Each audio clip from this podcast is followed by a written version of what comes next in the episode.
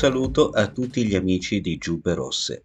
Il 15 ottobre del 2021 il governo imponeva ufficialmente l'obbligo del Green Pass per l'ingresso nei luoghi di lavoro, una misura che veniva giustificata, secondo noi pretestuosamente, lo abbiamo sempre detto, con ragioni di carattere sanitario, ma che in realtà apriva la porta ad una straordinaria serie di discriminazioni che avrebbero nel tempo letteralmente lacerato una società già divisa e frammentata.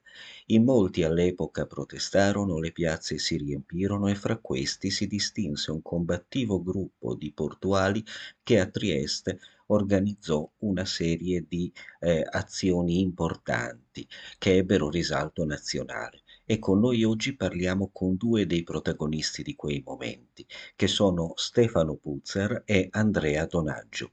Io li saluto e parto subito facendo una domanda ad Andrea. In quel periodo eh, voi vi siete resi in realtà protagonisti di eh, atti molto forti di protesta nei confronti di quella misura. Ci sono stati momenti drammatici. Eh, la battaglia però non è finita, non è finita perché la questione non è ancora chiusa e quindi a distanza di tempo è ancora necessario parlare di tutto il percorso che da allora in avanti avete fatto.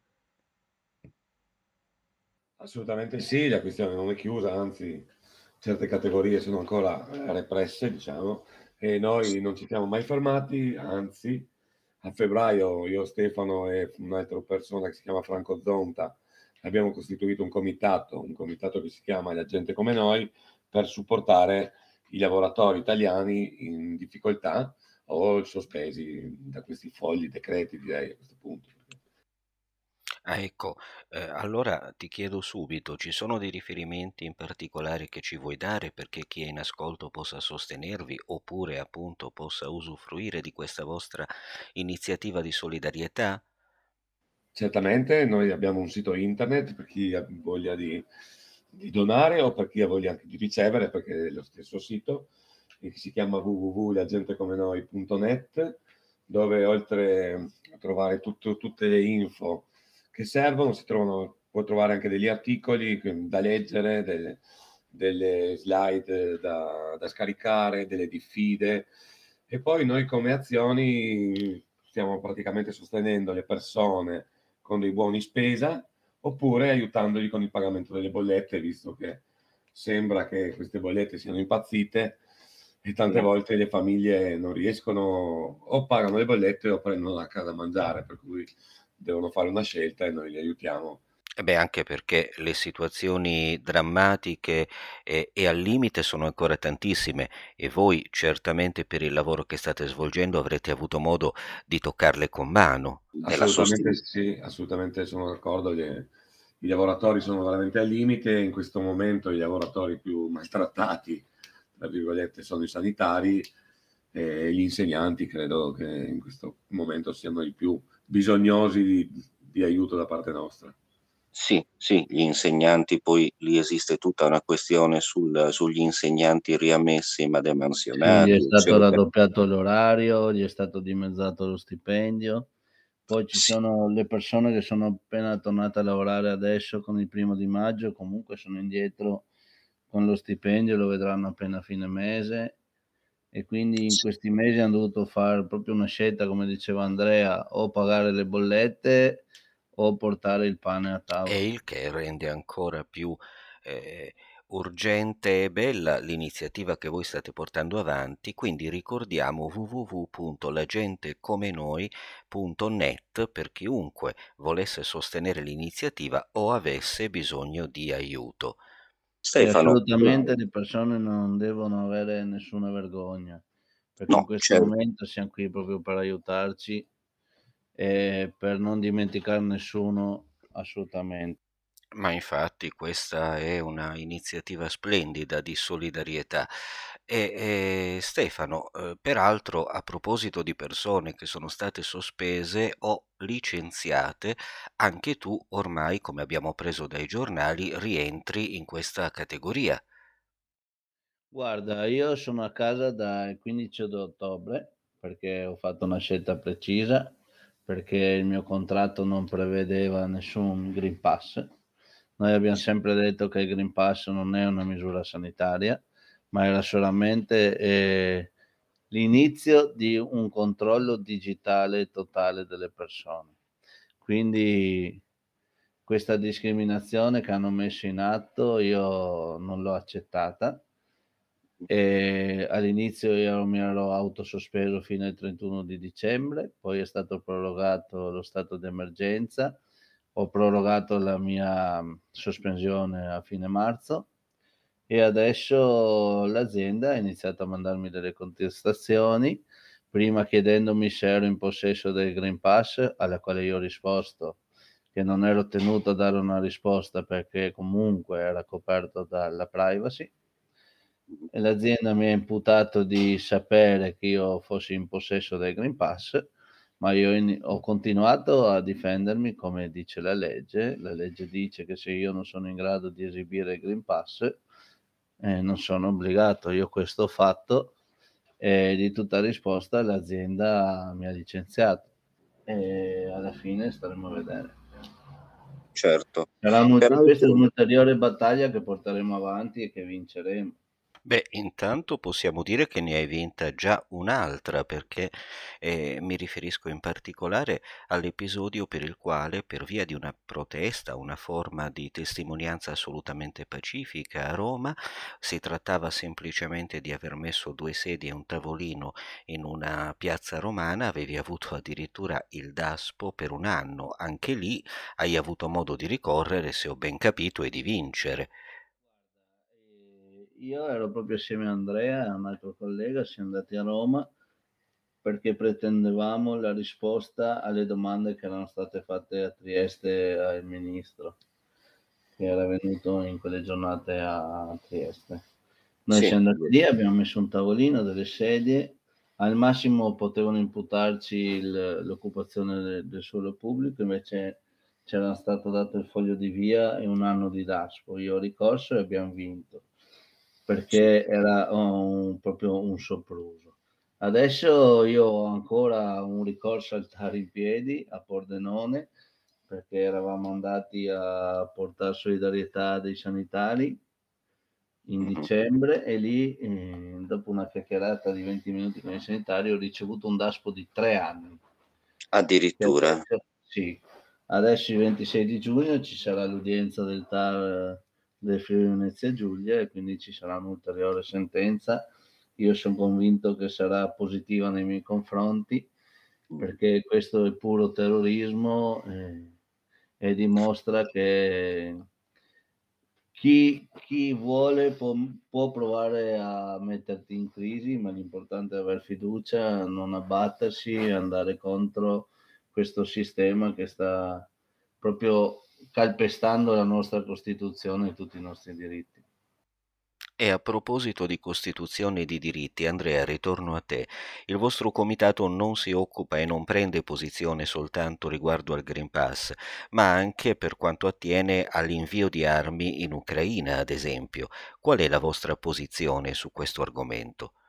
Ma la nostra posizione intanto è una posizione di pace, siamo contrari assolutamente all'invio delle armi in Ucraina io credo che prima di, di, spendere tutti questi soldi in armi, l'Italia abbia bisogno di, di, spendere questi soldi nel sociale verso i propri cittadini e, e, non sicuramente spenderli in armi in un conflitto che è lontano chilometri. Beh, anche perché l'invio di armi è assolutamente discutibile che possa favorire il processo di pace. Io direi proprio di no Guarda, io partirei proprio da, dal principio di quello che sta succedendo, no? perché ci stanno vendendo, e parlo del mainstream, ci stanno vendendo di una, un conflitto tra Russia ed Ucraina. Invece sappiamo benissimo chi ha voglia di informarsi, vedere le cose, ci rendiamo benissimo conto che il conflitto è, è più ampio diciamo che di mezzo c'è andato il povero popolo ucraino che non c'entra nulla, ma lì poteva esserci l'Ucraina come un altro Stato, era uguale. Lì sì. abbiamo proprio una imposizione di un ordine mondiale da parte della Nato e dell'Alleanza Atlantica che non c'entra nulla e come sempre ci va di mezzo il popolo perché io non faccio distinzioni tra noi, ucraini, eh, marocchini, indifferentemente chi, ma a causa sempre di problemi finanziari, quando ci sono di mezzo soldi armi, ci va di mezzo il popolo e questo è ora di dire basta a tutto questo e di riprenderci la nostra libertà e la nostra umanità soprattutto. Ecco, a proposito di legami umani, questo è un argomento su cui in realtà il vostro messaggio si è sempre imperniato in maniera molto forte, perché fin da subito voi avete dato l'immagine di un gruppo di lavoratori affratellati da legami profondi e che anche in questi legami trovava dunque la forza di affrontare dei momenti drammatici e molto intensi come quelli che abbiamo ricordato prima. A distanza di tempo, com'è la situazione tra i portuali di Trieste? Nel vostro gruppo c'è ancora un fronte coeso per quanto riguarda il rifiuto del Green Pass? Ci sono ancora dei legami solidali forti che vi sostengono in questa battaglia? Ma guarda, l'unità di intenti è, è sempre la stessa. La differenza tra l'inizio ed oggi è il, il problema di e la responsabilità di portare avanti la propria famiglia e quindi la possibilità di non andare a lavorare. No? Quindi l'unica distanza e difficoltà che c'è è, è la medesima. C'è chi non ha potuto, mh, tra virgolette, protestare avanti perché ha dovuto andare a lavorare. Però certo. l'unità di intenti è sempre la medesima noi avevamo anche, abbiamo un buon rapporto con i ragazzi di Genova, però alla fine il, il, la responsabilità verso la famiglia logicamente è la prima cosa. Io ho avuto la possibilità di rimanere a casa e andare avanti con la lotta perché ho avuto la possibilità finanziaria che deriva da un altro sopruso che mi è stato fatto anni fa e mm che ha portato all'incriminazione di un terminal manager di un'azienda e ho avuto un risarcimento, se no altrimenti anch'io sarei dovuto ritornare a lavorare.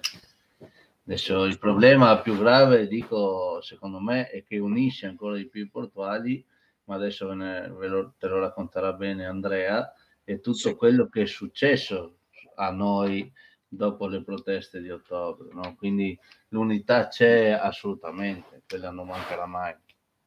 Sì, Andrea. io aggiungo che dopo le proteste il potere si è battuto sui portuali perché sono arrivati qualcosa come 114 avvisi di garanzia, 90 mm. sospensioni, 5, 3, 3 o 5 licenziamenti, 10 demansionamenti di cui uno sono io.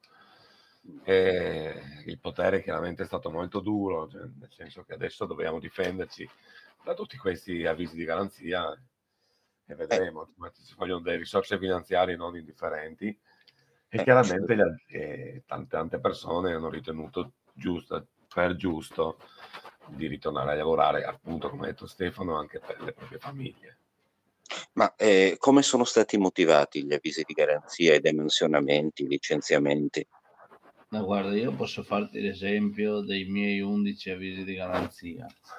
Mm. Io ho avuto istigazione a delinquere, istigazione a non rispettare le leggi dello Stato, istigazione a non rispettare le forze dello Stato, ho avuto manifestazioni non autorizzate, ho avuto, ho avuto di garanzia per blocco del servizio pubblico, Mm. mancava, c'è solo uno dei più grandi terroristi italiani alla fine descritto dalle varie procure, ma alla fine posso assicurarti che se chiedi a un mio amico eh, se io sono un violento penso che ti ride in faccia.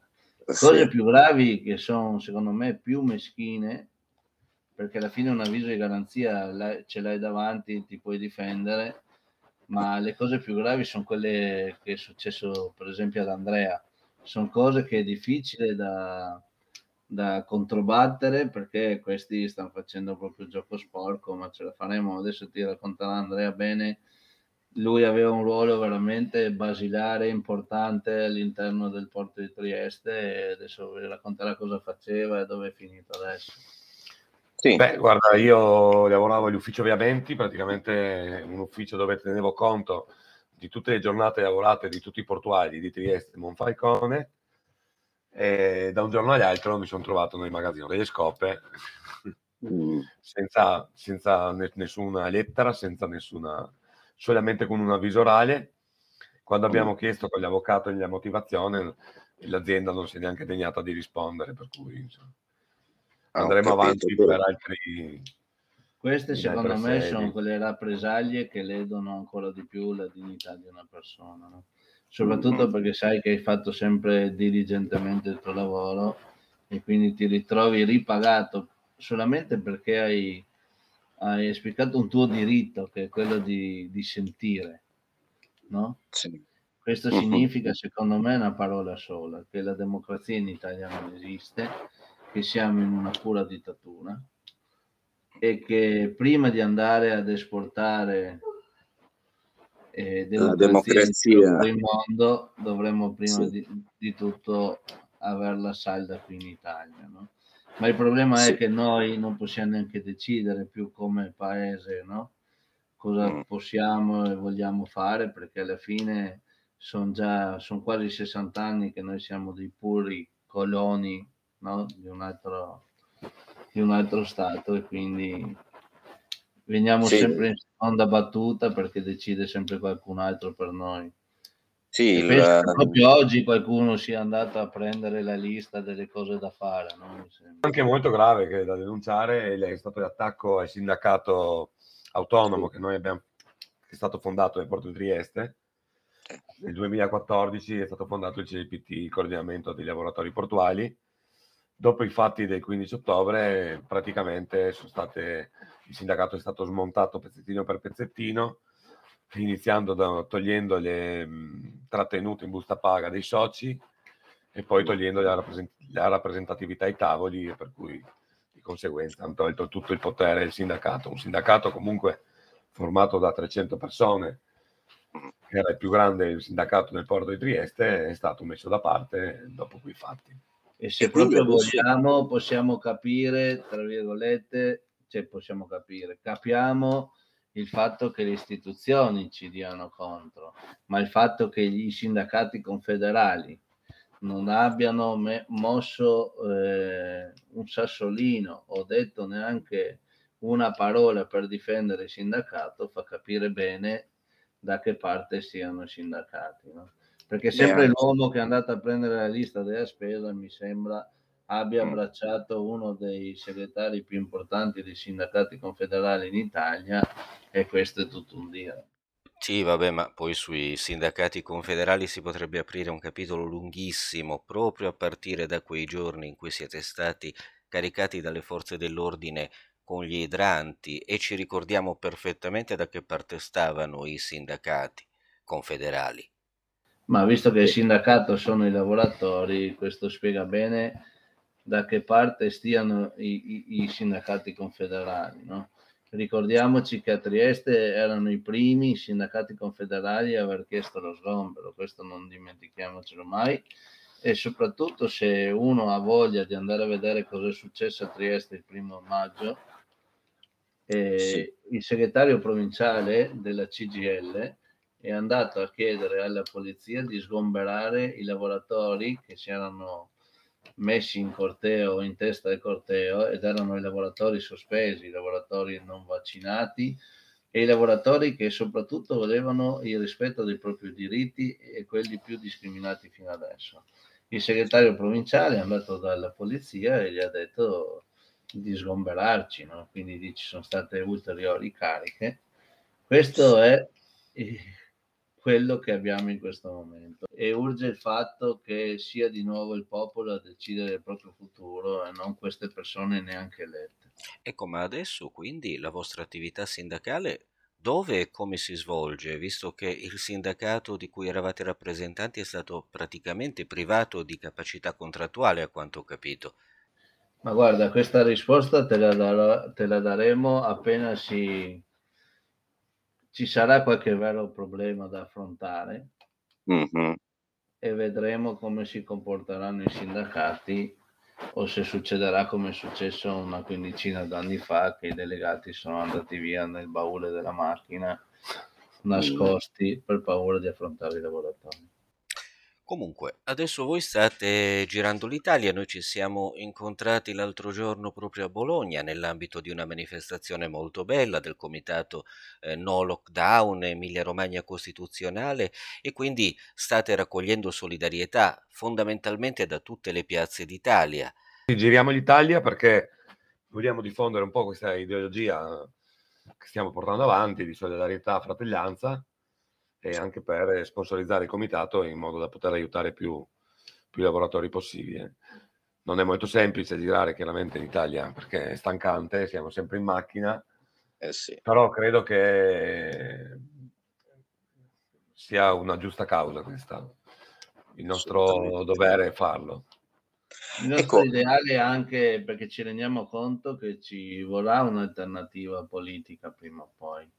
E sì. quindi noi quello che stiamo facendo è tentare di unire tutti i vari movimenti, no Green Pass o di dissenso e anche le varie, varie alternative che già minimamente si stanno strutturando politicamente, che però sono dalla nostra parte. Perché noi abbiamo un esempio chiaro, noi confiniamo con l'Austria, in Austria sono riusciti a creare un movimento che è arrivato al 30%, dove non esistono leader o protagonisti e dove l'unico protagonista è il popolo. Quindi secondo noi è importante dare una spinta del genere e far sì che, di avere anche un'alternativa politica, far sì che sia la gente finalmente che possa decidere del proprio futuro e non quei soliti funzionarietti che pensano sol, solo al proprio sostentamento, non sicuramente all'interesse del popolo. Certo, e su questo sono d'accordo. E, e, state trovando dei riscontri positivi in questa ricerca, diciamo così, di collegamenti, di, di unità, no? di cui mi stavi parlando? Guarda, noi oggi come comitato abbiamo messo fuori un comunicato dove chiediamo proprio unità di intenti abbiamo messo i vari articoli della Costituzione che sono stati calpestati in questi ultimi due anni. Abbiamo chiesto, anzi preteso, che una volta che verrà sottoscritto da tutti questi comitati e associazioni, noi dovremo andare a Roma e chiedere le dimissioni di questo governo che non ci rappresenta. Poi abbiamo scoperto che c'era già un'iniziativa del genere, quindi noi ci siamo subito adoperati per farne parte e secondo me qualcosa di bello nascerà, però ricordiamoci che tutto dipende dalla nostra voglia di alzare il sedere dal divano e non dobbiamo aspettarci nulla da nessuno, ma anzi ognuno deve fare la sua parte, perché se ognuno muoverà un granellino di sabbia butteremo giù la montagna. E infatti questo è sempre stato il vostro messaggio, fuori da protagonismi ciascuno sia movimento. Tante che, le, che creare un ideale creare un ideale, perché le persone possono cambiare, ma l'ideale rimane. Tu rischi mettendo una faccia, un personaggio, un, uh, un leader, che questo un giorno possa tradirti, possa essere corrotto, possa essere strumentalizzato, possa essere abbattuto, diciamo pure. Sì. Però l'ideale, se lo abbiamo tutti, l'ideale rimane quindi secondo me noi dobbiamo puntare all'ideale e non alla persona. Sì, sono perfettamente d'accordo con voi. Allora, io eh, tanto vi ringrazio ancora tantissimo per il tempo che mi avete dedicato oggi per questa bella conversazione. Voglio ricordare il sito www.lagentecomenoi.net e l'attività importantissima di raccolta di fondi e per l'aiuto eh, alle famiglie dei lavoratori che sono sospesi o che comunque sia hanno subito discriminazioni a causa uh, del Green Pass, eccetera. Voglio ricordare che la gente come noi è un comitato che praticamente ormai sta girando l'Italia nelle varie manifestazioni, quindi vi può capitare di incontrarli e, e, e io vi faccio tantissimi auguri e tantissimi complimenti per il vostro lavoro. Grazie mille, tutti noi vi ringraziamo, grazie di questa diretta e questa, questa chiacchierata.